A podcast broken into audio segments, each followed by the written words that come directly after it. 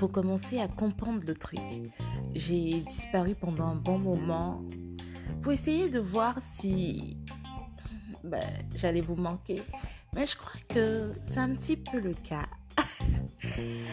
Salut tout le monde.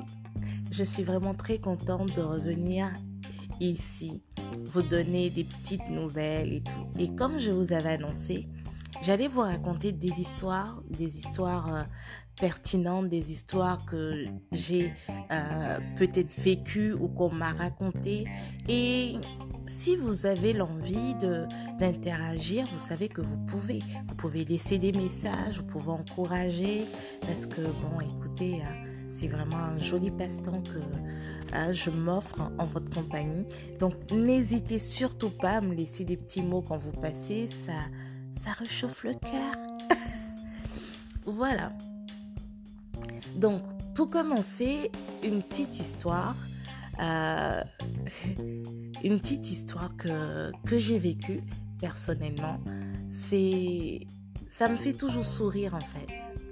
Vous savez, j'étais avec, euh, avec quelqu'un et euh, cette personne avait une, une, certaine présence physique qui faisait que je ne pouvais pas accorder mon temps à plusieurs personnes.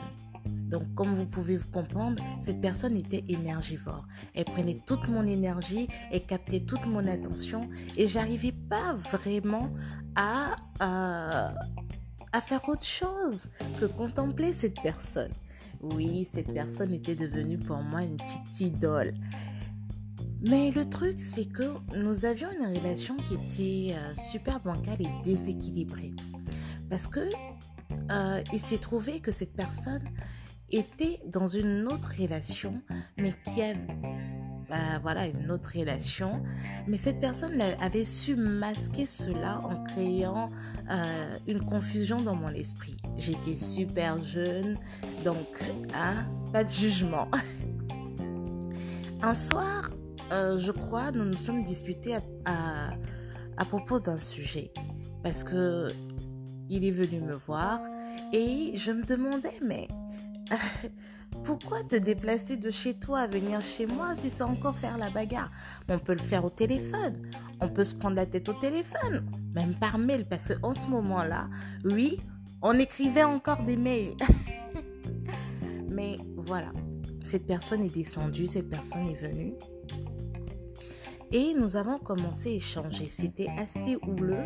J'étais très silencieuse parce que, dans le respect peut-être, ou dans la peur que quelque chose de, pas bien arrive.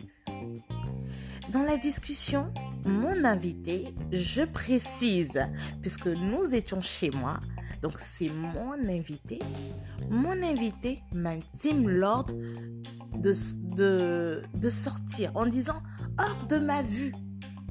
Allez, sors Je vais utiliser même le petit mot dégage. Je dis mais oh, Ok, d'accord. Alors je, je prends mes clics et mes claques, toutes pénaudes et fait. Je, je me dirige vers l'ascenseur, je descends.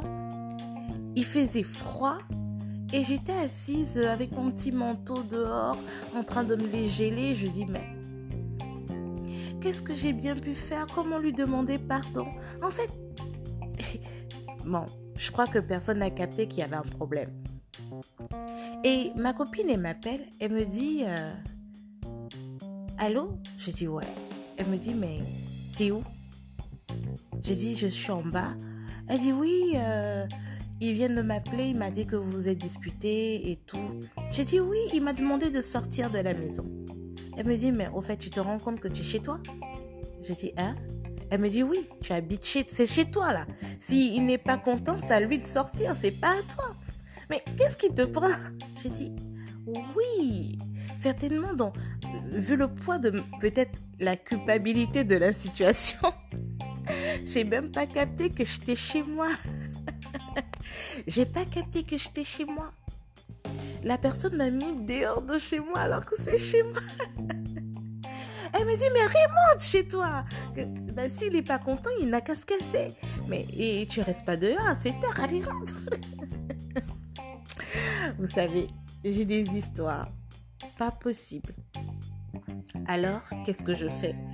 Ben, je rentre chez moi, je, je reprends l'ascenseur et puis faut me voir, je suis devant la porte et puis je tape. Je tape tout doucement en disant euh, euh, Oui Non, quand je repense à l'histoire, je peux vous dire que mes petites sœurs, mes copines, faites très attention avec les hommes que vous fréquentez.